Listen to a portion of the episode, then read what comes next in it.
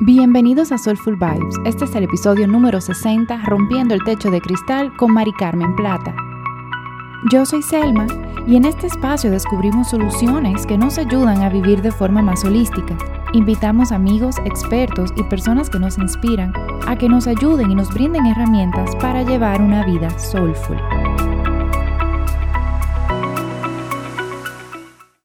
Hola, bienvenidos a todos. Hoy tenemos a Mari Carmen Plata, hermana de Mariana Plata. Ella se ha desempeñado como abogada desde hace más de 18 años, durante los cuales ha tenido la oportunidad de crecer profesionalmente desde pasante hasta socia fundadora de su firma legal. Es egresada de la Facultad de Derecho de la USMA con una maestría en Derecho Internacional de la Universidad de Cambridge en Reino Unido. Ah, yo también eh, estudié allá en, en UK. Y actualmente ejerce su eh, la práctica privada en la firma Virtu Atelier Legal junto a sus socias Ana Lucrecia y Melissa y es la creadora de Plan B Divorce. Mari Carmen también participa activamente en diversas gestiones relacionadas a la promoción de mujeres en roles de liderazgo y participación en juntas directivas, incluyendo la iniciativa de paridad de género de Panamá. Forma parte de las directivas del grupo HOPSA, la Asociación de Abogados WIP Panamá, Asociación de Directoras de Panamá y del Museo de la Libertad y los Derechos Humanos. Y por último, pero sin duda lo más importante, es esposa de Alejandro, mamá de Alexandra de 8 años y Ana Sofía de 3 años. Le encanta la lectura y se considera 100% feminista. Yo también. Bienvenida. Gracias, gracias Emma. Me encanta estar contigo en la tarde de hoy y encantada de hablar también de estos temas que tanto nos interesan. Sí. No, y tema súper importante que hay tantas mujeres que hoy en día pasan por el tema de cómo pueden crecer más, cómo se pueden desarrollar más profesionalmente.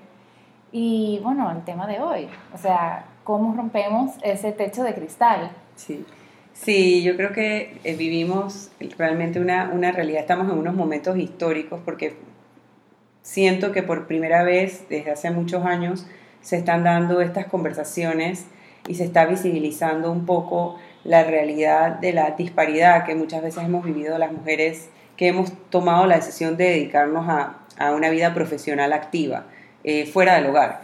Eh, no por desmeritar el trabajo que se hace dentro del hogar, pero pues la decisión ha sido eh, abocarnos al mundo laboral. creo que por primera vez en la historia, en los últimos años, se ha visto un movimiento general en muchos sentidos, donde se le da relevancia a que las mujeres puedan acceder a mayores oportunidades, mayores y mejores oportunidades en el mundo laboral y que a la vez entre nosotras como mujeres también vayamos creando como estos espacios, comunidades, ambientes eh, y redes de apoyo para poder ir entre todas trabajando hacia, hacia, un, hacia un crecimiento general. ¿no? Eh, creo, que, creo que es algo muy importante. Claro. Claro, ¿y cómo se puede ver ese techo de cristal. O sea, cómo uno, porque muchos pensamos que, ah, no, simplemente no somos directoras y simplemente o no tenemos el salario, pero ¿de qué otra forma uno percibe si uno está efectivamente debajo de un techo de cristal? Así es. buen, punto, buen punto para comenzar. Sí, yo creo que definir qué es el techo de cristal. El techo de cristal es este, este concepto que, que, que se ha ido desarrollando y del cual se ha hablado mucho eh, en los últimos años, que básicamente es una barrera invisible que tienen no solo las mujeres, sino eh, puede ser por motivos de género, puede ser por motivos raciales, por diversas razones, pero primordialmente en el caso de las mujeres se da cuando tú estás en, una empresa o un entorno laboral donde tú ves el, el, objetivo, tú sabes a dónde tú quieres llegar, tú ves la posición, tal vez ves la oportunidad salarial, tal vez ves el rol que tú quieres tener en la empresa, y lo ves muy claramente y por eso se habla de un techo de cristal. Pero existe una barrera invisible o, existen condiciones que no necesariamente son fácilmente identificables, que te separan de, poder lograr acceder a ese objetivo. Y a eso es lo que se le conoce como el techo de cristal. Eh, ¿Y qué, qué tipo de barreras son? Son barreras que de alguna forma dentro de la cultura de la empresa eh, crean condiciones que no son equitativas o equiparables para los hombres y las mujeres. Es decir, temas como por ejemplo la brecha salarial, donde eh, las mujeres y los hombres que desempeñan un mismo cargo no necesariamente tienen el mismo salario. Entonces, obviamente la mujer puede ir creciendo, pero no, no necesariamente recibe esa remuneración que ella espera. Entonces, como tú comentabas, tienes una expectativa de que cuando llegas a esta posición vas a poder acceder a, una estabilidad económica en cierto nivel y no lo logras. O, por ejemplo, en un entorno laboral donde eh, no se le dan a los hombres y las mujeres las oportunidades de participar en, eh, en las áreas del negocio que les permiten una visibilidad para poder demostrar su capacidad y seguir al siguiente nivel. O no se les da una voz en la toma de decisiones de la empresa, por ejemplo, o existe un ambiente al extremo eh, eh, tóxico en el sentido de, por ejemplo, temas como acoso, temas como chistes inapropiados, o sea, eh, un, humor que es inapropiado para el entorno laboral y que de alguna forma tal vez no tan palpable, pero sí existente, va excluyendo a las mujeres de querer continuar siquiera en, ese entorno. Entonces, a ese tipo de situaciones que no necesariamente son visibles de primer plano, se, le, se, les reconoce como lo que forma esa, ese techo de cristal para las mujeres. Y, y bueno, o sea, yo siento que también tocando ese mismo techo de cristal, que quizás hay muchas que no, sabe, que no lo vemos tan claro, que no sabemos ni siquiera cómo hacer el approach. Yo, bueno, como, te comentaba antes, yo me pongo a ver esos, eh, esas industrias, donde técnicamente son industrias de mujeres, como por ejemplo el yoga o la cocina, y vemos que hay muchísimos chefs, hembras, y hay muchísimas mujeres que hacen yoga, pero lo que están en esas posiciones como más de liderazgo o que tienen más exposure o que son como líderes de la industria son hombres. Entonces ahí eso empieza como de una vez, eh, me da cortocircuito y digo, pero es que no hace sentido. Claro, sí, yo creo que es una realidad eh, en todas las industrias prácticamente. No me gusta generalizar, pero la realidad es que siento que es, es, no es algo particular de una industria. Yo, por ejemplo, como abogada, he crecido profesionalmente en un entorno que típicamente ha sido visto como un mundo de hombres, por decir. Eh, no necesariamente es la realidad porque pues sabemos que hay muchísimas mujeres abogadas, hay los porcentajes de, mujeres en las facultades de derecho son mucho más altos que los de hombres eh, a nivel universitario. Entonces, no necesariamente es una, una son, son industrias que, donde domina la mujer, pero por algún motivo, y tú muy bien lo has planteado, existe una realidad donde hay muchas mujeres en la base de la pirámide, pero muy pocas en la parte superior. Y eso ha incidido históricamente y sigue afectando la forma en que las empresas van adoptando políticas que permitan un, mejor desarrollo de la mujer. Si tú no tienes una voz, difícilmente puedes eh, dar, poner en evidencia que existe una problemática, que existe algún tema o una necesidad particular de un grupo que tiene que atenderse. Entonces, hacia allá creo que hoy en día es donde nos estamos encaminando. Un poco a permitir ambientes donde tanto los hombres como las mujeres puedan desarrollarse, entendiendo que tanto los hombres como las mujeres tienen ciertos retos eh, propios de la cultura en la cual vivimos. Eh, todos crecemos con, esta, estas, eh, se le llama el unconscious bias, ¿no? que, que tú inconscientemente tienes ciertos prejuicios o te imaginas que el hombre tiene que llenar cierto rol y que el hombre tiene que ser bueno en ciertas cosas, mientras que la mujer tiene que ser buena en otras y la mujer tiene que hacer otras cosas dentro del entorno personal y familiar distintas a las que hace el hombre. El hombre y la mujer pueden hacer exactamente las mismas cosas. Tenemos diferencias fundamentales, creo que nos complementamos, eh, podemos hacer, bueno, hacemos hijos, es maravilloso, tenemos familia, todo lo demás, pero la realidad es que lo que puede hacer un hombre, lo puede hacer una mujer. El cambiar un pañal lo puede hacer un hombre y lo puede hacer una mujer hacer un presupuesto, presentar un budget a nivel empresarial, lo puede hacer un hombre y lo puede hacer una mujer. Entonces tenemos que comenzar a dejar de eh, identificar ciertos trabajos y ciertas funciones y ciertas cosas como que típicas del hombre o de la mujer. Y de esta forma creo que se crea un ambiente donde ambos pueden competir en iguales, en iguales condiciones.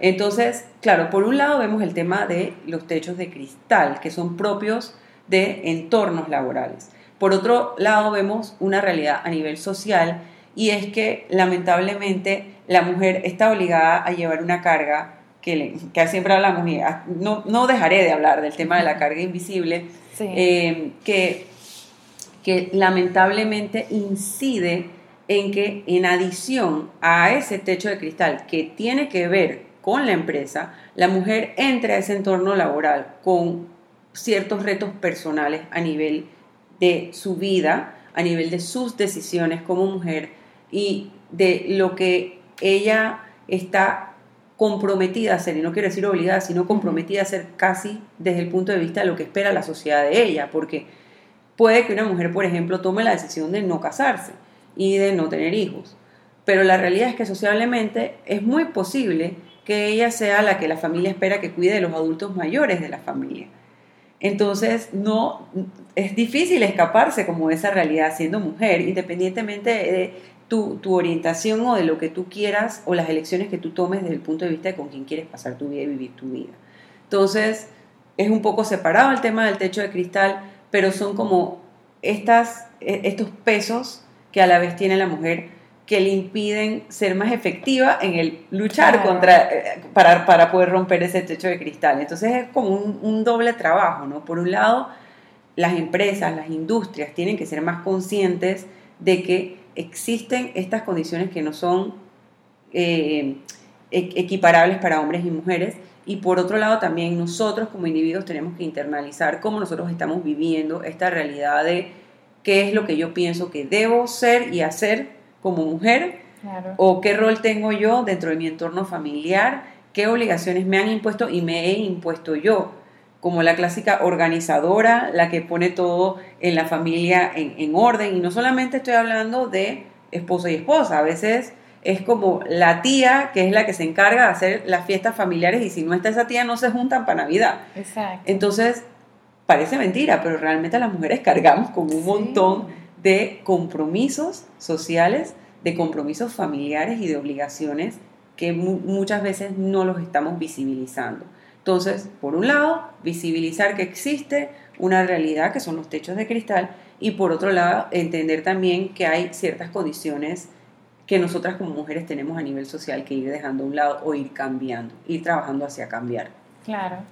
Em, hay, hay un libro que se llama Brave Not Perfect, de Rushma, se me olvida siempre como el apellido, pero yo me lo leí y yo pensaba que decía, este libro es de Selma para Selma, porque era todo eso lo que tú decías. Y, y ese cambio interno que viene de la mano también con el cambio externo. O sea, lo que yo te estaba conversando antes, de que desde que yo empecé a, a trabajar, yo siempre he sido muy ambiciosa en lo que es mi carrera profesional y he tenido posiciones buena, cool, todo eso, pero nunca he sentido que yo tengo el retorno salarial que, siento que merezco o que siento que va de la mano con el trabajo que yo hago.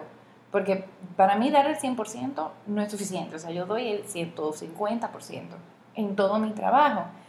Y, y yo, en el último trabajo nuevo que estoy, sí traté de hacer como una negociación como como más a lo que yo quería, inclusive yo hablaba con mi esposo y le decía, ¿cómo tú negocias? ¿Cómo tú, para que él me dijera, como él como hombre, porque él sí es muy, más sharp y más asertivo, porque fue criado también de esa manera.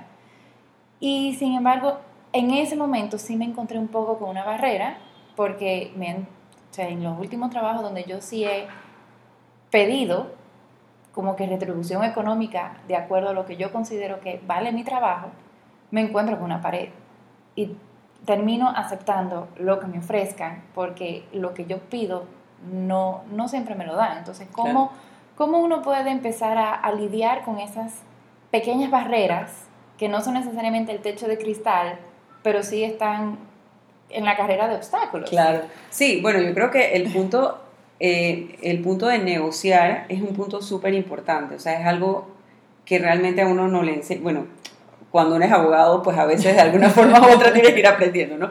Pero eh, negociar es un arte.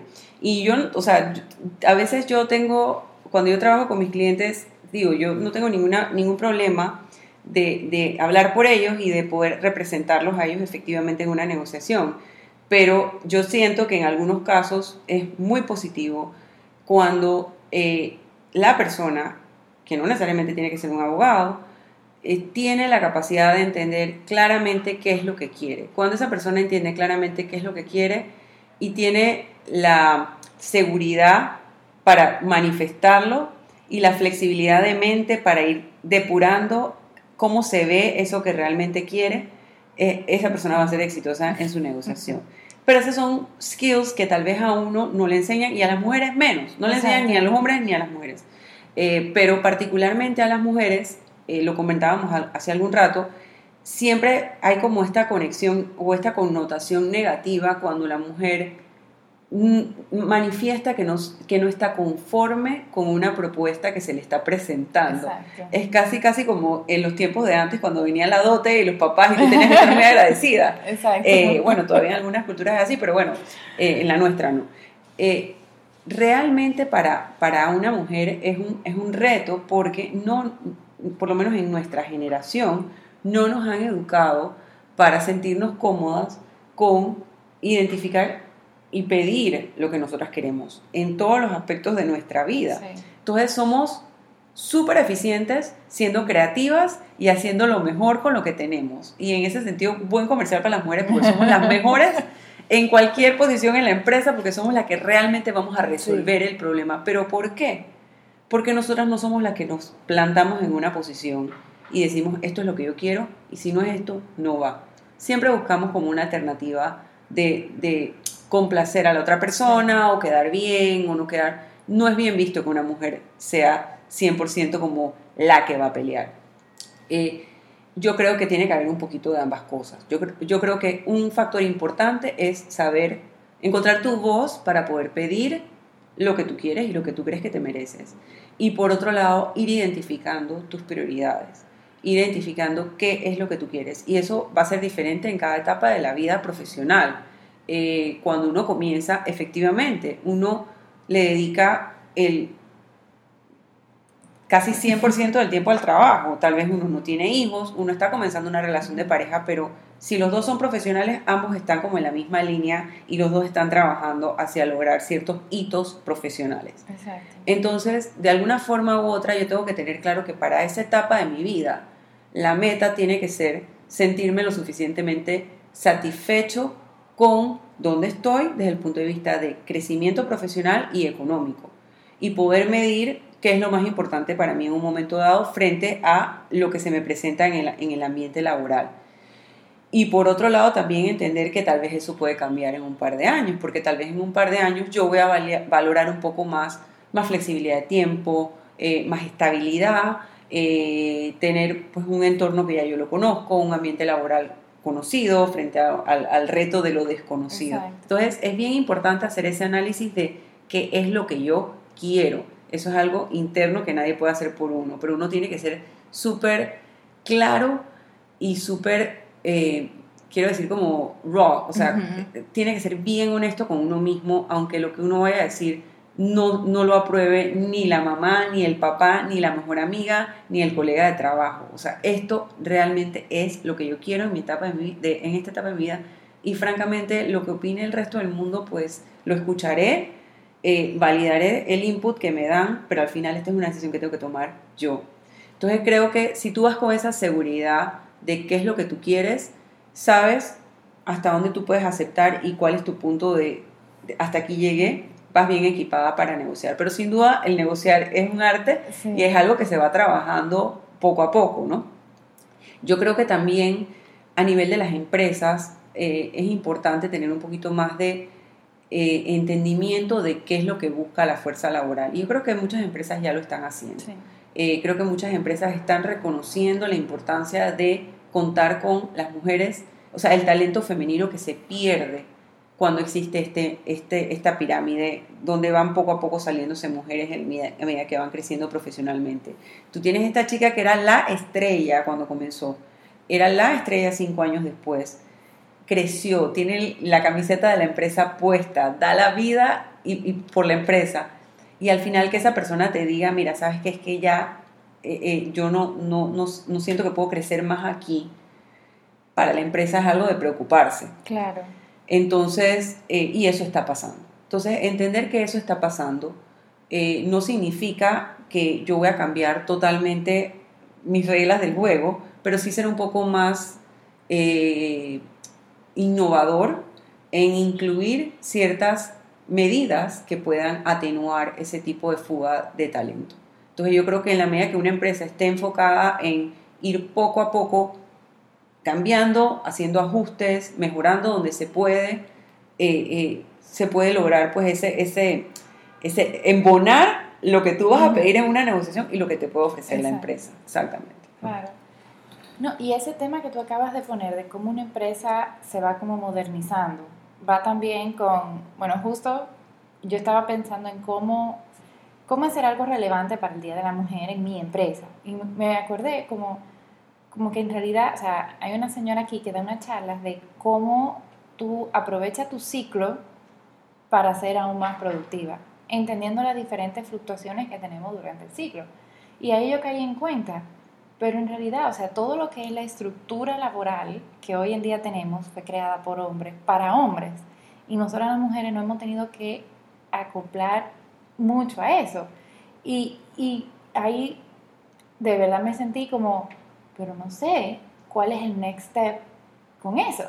O sea, no, no, o sea, para una emprendedora que sí tiene su, que maneja su horario y que, y que hace el batching, por ejemplo, que los días que está muy creativa y muy inspirada, hace todo su contenido y los días que está como más retraída, se queda tranquila, pero en un trabajo uno no puede hacer eso. o sea. Sí, bueno, yo creo que el, punto de partida, yo creo que el, trabajo que tú haces con Sofu en identificar todas estas áreas de la vida que son importantes tener en el radar es súper importante para eh, poder lograr acercarse un poco más a ser quien tiene el poder para romper ese, ese techo de cristal, porque yo tal vez no puedo cambiar totalmente la empresa, pero yo sí puedo, primero a nivel personal, ir creando las condiciones.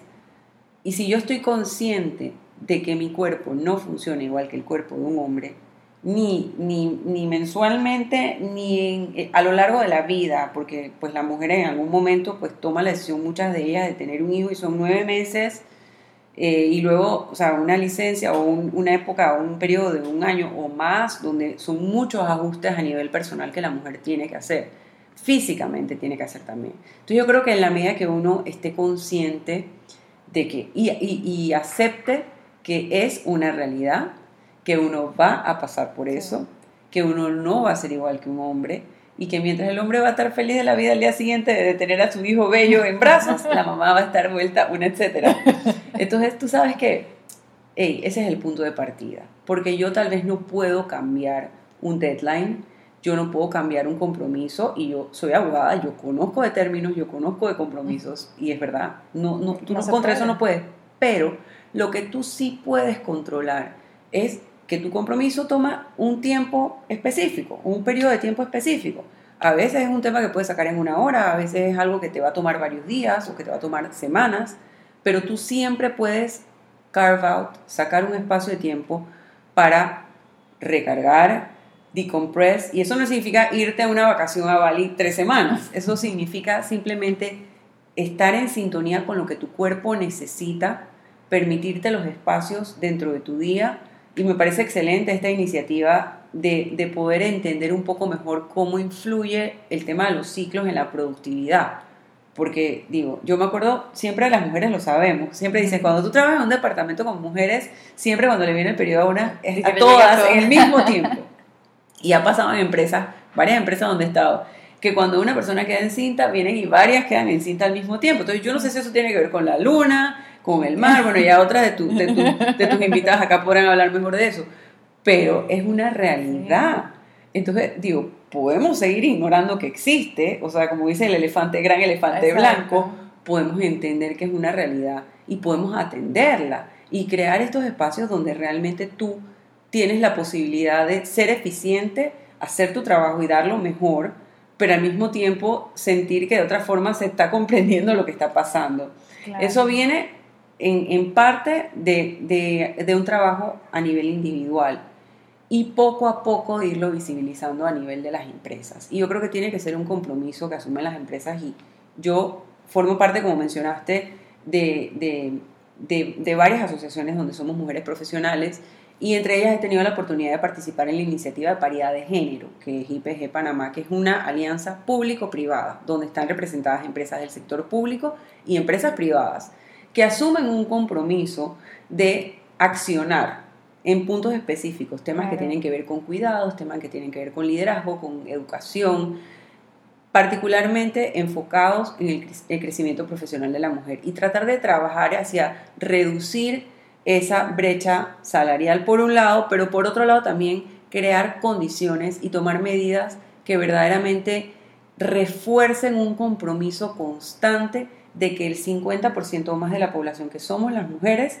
tengamos mayor participación en el ámbito profesional, porque es necesario para la economía. La economía pierde cuando las mujeres tienen que dejar la fuerza laboral. La economía pierde cuando una mujer necesita, por ejemplo, eh, se ve obligada a quedarse en su casa, a cuidar sus hijos o lo que sea, no por decisión propia, sino porque no hay ninguna otra forma de hacerlo y pierde una oportunidad de trabajar, pierde ingresos y la economía se ve afectada. La economía se ve afectada y la empresa se ve afectada, como hablábamos hace un rato, cuando hay fugas de talento, cuando las mujeres sienten que su entorno laboral no hay oportunidades para ellas y tal vez ven la necesidad de viajar hacia otros países. Y eso lo vemos mucho en temas como las artes, por ejemplo, que tú mencionabas hace un rato el tema de de las artes culinarias, pero en términos generales, que se ven obligadas a, bueno, sabes que aquí en Panamá yo no tengo oportunidad, entonces yo voy a tener que irme a Nueva York a ver cómo me va, a probar suerte. Entonces tenemos que estar conscientes de lo que estamos perdiendo y crear un compromiso verdadero de todos los actores, incluyéndome yo, incluyéndote tú, de ir aportando. Yo siempre digo, aportando granitos de arena, porque no es, no es que yo voy a ser la que salva el mundo, pero poquito a poquito uno va visibilizando, uno va trabajando, uno va educando y uno va creando conciencia y algo queda. Claro. Entonces, por ejemplo, a través de la, de la IPG, creo que es una excelente oportunidad para que las empresas hagan el compromiso y reciban eh, eh, eh, información, que tengan acceso a, por ejemplo, charlas, capacitaciones, talleres, a qué están haciendo otras empresas, benchmarking, cómo están los otros, a qué se han comprometido los otros, cómo estamos nosotros, eh, y que se atrevan, porque muchas veces, eh, lo hablaba con, con, alguien que trabaja en una empresa bastante grande y me dice, nosotros lo hicimos, pues nos sometimos a este proceso de, de verificación y nos dimos cuenta que en varios aspectos no estamos tan mal como tal vez pensábamos pero si no lo hubieras hecho no lo entiendes. Exacto. Entonces creo que es, es, una forma donde todos podemos participar y pues claro, yo muy orgullosa de que aquí en Panamá podamos tener ya este tipo de plataforma para que todo el mundo contribuya. O sea, nada más es cuestión de tratar de educarse un poquito más de qué es lo que se está haciendo. Los grupos de mujeres profesionales para mí han sido lo mejor. Yo tengo un grupo que somos pues, una asociación de abogadas, se llama WIP Panamá, eh, y cambió totalmente eh, la forma en que nosotras como, como mujeres nos apoyamos en el entorno profesional. Como abogadas hay socias de firmas grandes, hay socias de firmas más pequeñas, hay abogadas internas de empresas, hay abogadas de bancos, hay abogadas independientes. Todas compartimos una realidad y es que tomamos una decisión de irnos por una carrera que pues tiene sus retos, ¿no? Exacto. Y desde que nosotros hemos, el grupo se formó hace unos seis años, desde que comenzamos con este grupo hemos recibido, eh, primero hemos ido creando y forjando una comunidad y una colaboración real entre nosotras y una comunicación súper importante, que yo creo que eso va también muy alineado al tema de ese concepto de tumbar el, techo de cristal. Ah, exacto. No, y ahí, ahí también aprovecho de una vez que, que nos hicieron una pregunta en las redes. Sí, sí, vamos a aprovechar el tema que nos preguntaron que cómo uno lucha contra la competitividad insana que existe entre algunas compañeras de trabajo. Sí. O sea, eso... Es, mira, es, tenaz, o sea, yo creo que es tenaz eh, cuando uno está en un ambiente laboral donde uno se siente que uno constantemente, además de la presión, tiene que estarse cuidando las espaldas porque siempre va a haber alguien que de alguna forma siente que para quedar bien tienen que dejarlo mal a uno. Eso se da en parte porque es que si nada más hay un puesto, o, si tú entiendes que nada más hay una posición, pues nada, viene todos contra todos, como todo se vale en la guerra, ¿no? La realidad es que eh, juntas las mujeres, y bueno, se ha, comprobado a través del Me Too Movement y todo lo que está pasando a nivel internacional y todas las voces eh, multiplicadoras que estamos escuchando a nivel internacional. Pero realmente juntas tenemos mucha más oportunidad de lograr cambios. Cuando nosotros tratamos de, implementar un cambio en, una empresa, solas es muy difícil, pero cuando vamos en grupo, buscamos una forma creativa de hacerlo, trabajamos en equipo, realmente se pueden lograr cosas increíbles.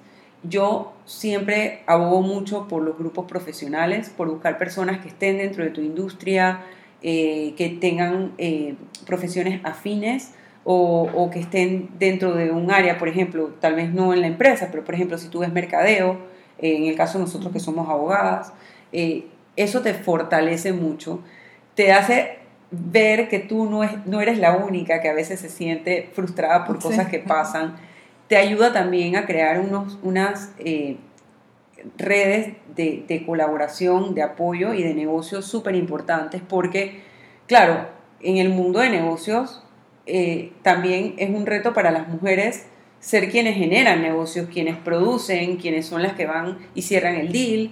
Eh, a ver, o sea, sabemos quienes hemos tenido que crecer en ese ambiente y nos manejamos perfectamente en ambientes con hombres y sin ningún problema, pero realmente que hace mucha diferencia cuando tú sabes que tienes un grupo de mujeres a quienes tú puedes agarrar el teléfono y decirle, oye, mira, estamos viendo esto, cómo, cómo lo resolvemos, cómo podemos buscar una forma para, para atenderlo y trabajar en equipo. Eso crea una dinámica de trabajo muy, muy agradable. Eh, y yo creo que nos, nos, da mucho, nos aporta mucho a nivel individual eh, en cuanto a cómo modelamos un trato entre nosotras diferente a lo que históricamente hemos venido viendo. Porque siempre es como que no pones a dos mujeres a trabajar juntas y, se van a sacar los ojos. Exacto. Eso, para, en mi experiencia, no ha sido para nada así. Yo he tenido, afortunadamente, socias maravillosas, eh, he tenido colegas y hoy en día son mis amigas. Eh, y yo creo que sí es súper bonito poder tener ese grupo de apoyo, pero a veces hay que bajar un poquito la guardia. Eh, a veces hay que como cerrar un poco las voces esas internas y ver qué, qué cosas son inseguridades nuestras, eh, donde nosotros no nos sentimos satisfechos con lo que hemos logrado y tal vez estamos proyectando eso en la otra persona y, tratar de eliminar de nuestra vida eh, ese sentimiento de inferioridad o, atacarlo, visibilizarlo, no digamos eliminarlo, pero por lo menos visibilizarlo.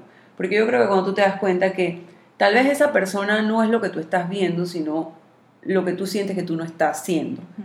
Eso cambia un poco la dinámica de las cosas. Entonces, comenzar por uno, con una sonrisa y poco a poco uno va a cambiar. Pero para lograr esa sonrisa, primero yo me tengo que sentir cómodo conmigo mismo, me tengo que sentir contento con lo que estoy haciendo. No, es así como tú dices, o sea, un proceso. O sea, no, no es de que de repente ya todo va a salir bien. Y y eso que habla de observarlo, en yoga siempre habla que desde que tú, ya sea tu miedo, tus inseguridades, desde que tú lo observas y tú sabes que está ahí, ya empieza a perder poder. O sea, automáticamente. Simplemente saber que está ahí. Y había otro tema que, que a mí como que se me había olvidado, pero me acabo de acordar, el tema de la licencia de paternidad. de, porque yo hablo con, con mi esposo, él y yo no tenemos hijos, pero sí en algún momento queremos tener hijos y yo se lo dije, o sea, yo no me voy a tirar toda esa cuava, como dicen dominicana, arriba yo sola.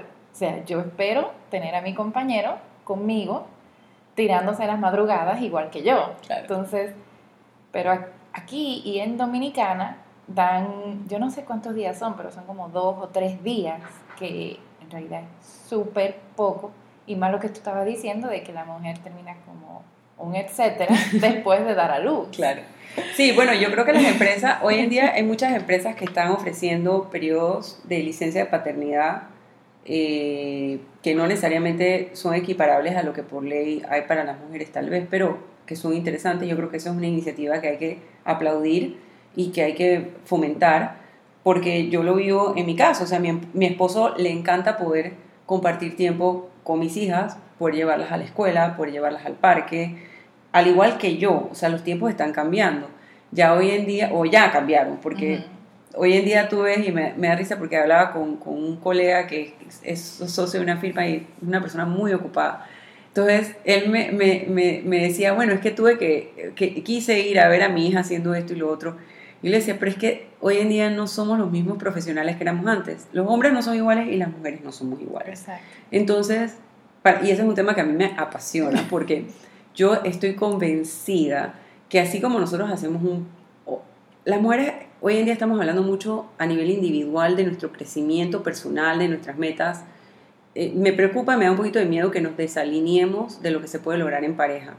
Eh, y no necesariamente en, un momento inicial, sino a lo largo de ese compromiso que tú haces de vida con otra persona.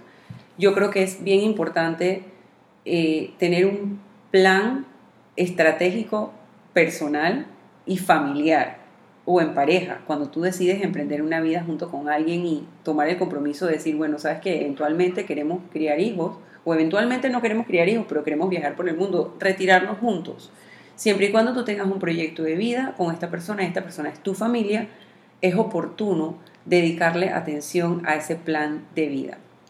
Y de ahí vienen diversas responsabilidades. Como comentábamos hace un rato, uno de los temas es traer sobre la mesa esas conversaciones incómodas donde uno como mujer tiene que decir, mira, ¿sabes qué? Yo quiero ser profesional. Mi sueño es que yo quiero ser la CEO de esta empresa. Esa es mi meta. Entonces, ¿cómo, ¿cómo te viene? O sea, ¿cómo te va eso a ti? ¿Cómo va eso con tu plan de vida? Bueno, es que yo también quiero ser el CEO de la empresa. Ok, entonces veamos a ver cómo podemos compaginarnos esto. Pues definitivamente no lo, tal vez no vamos a poder hacerlo al mismo tiempo, pero veamos cómo esto embona, cómo va nuestro trayecto profesional, dónde estamos ahora mismo, hacia dónde queremos ir, qué es lo que nos gusta hacer. Y tener siempre como proyectos claros eh, y a la vez, más que el proyecto, el rol que va a tener cada uno en la construcción de ese proyecto. Tener una expectativa clara y tener esas conversaciones de, bueno, yo pienso que yo puedo asumir esto, tú piensas que tú puedes asumir lo otro, Sí, yo creo que sí. Que entonces, tener como, como ese tipo de espacios. Y hay cinco, cinco aspectos de la vida que deben considerar, en mi opinión. Está el tema personal, o sea, a nivel individual, el crecimiento profesional. Está el tema de los hijos. Está el tema de salud, o sea, cómo estoy yo, cómo quiero estar, cómo me preparo para dónde voy a estar. Evidentemente está el tema financiero, más allá de, de lo que cubre estos otros tres temas, cuál es nuestro proyecto en cuanto a ahorros, en cuanto a inversiones, hacia dónde queremos llegar con eso, y luego el tema de nuestro entorno social, llámese familia, llámese amigos, eh, qué, qué, importancia tiene para nosotros el ser entes sociales y qué relevancia le vamos a dar a nosotros a esa, a esa parte de nuestra vida. Entonces, tener esas conversaciones que cubran esos cinco aspectos, irlo valorando sobre la marcha y irlo revisitando todos los años. En la medida que eso se hace, yo creo que uno trabaja como en un plano de socios y en un plano en común. No necesariamente la expectativa de que como yo soy mujer, entonces yo voy a tener que bajar un poco la velocidad profesional y dedicarme por un tiempo a los hijos, o porque tú eres hombre, tú tienes que asumir la carga financiera de que yo tome esta decisión.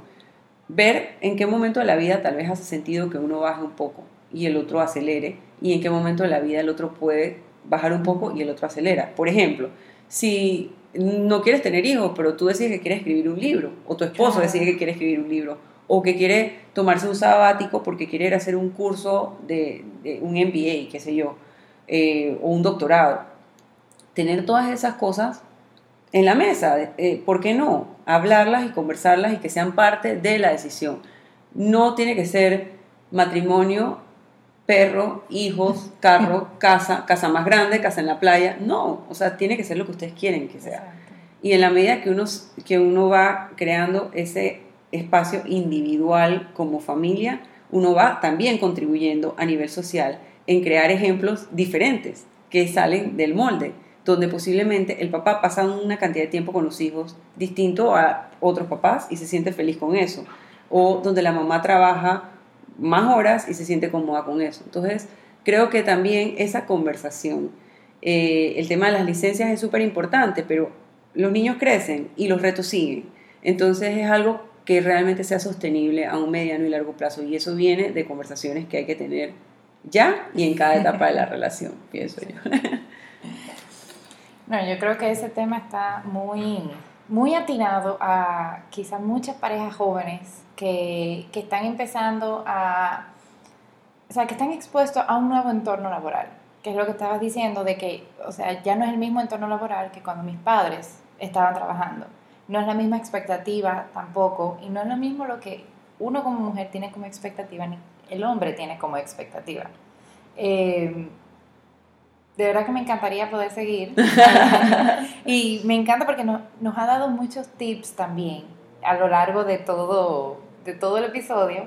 Pero sí, si nos puedes resumir como tres tips que, que nuestras oyentes puedan llevarse para la casa y empezar a aplicar al momento de romper ese techo de cristal o, tener ese crecimiento profesional que quieren. Okay. Yo creo que primero eh, entender que hay un techo de cristal externo, pero también hay ciertas barreras internas que nosotras nos imponemos. Poder identificar claramente si estoy en un entorno laboral, cuáles son las situaciones externas que posiblemente yo no controlo y no tener miedo de darle visibilidad, no tener miedo de ser la rebelde, no tener miedo de ser la que, la que sugiere cosas, porque uno no tiene que criticar, uno puede sugerir yo creo que cuando uno sugiere las cosas cambian totalmente.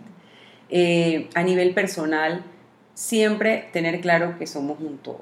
No somos solo trabajo y no somos solo esparcimiento y no solo somos mamás y no solo somos amigas. Somos un poquito de todo. Entonces, para mí, siempre lo importante es buscar qué es lo que tú amas, qué es lo más importante para ti y en base a eso priorizar tu tiempo.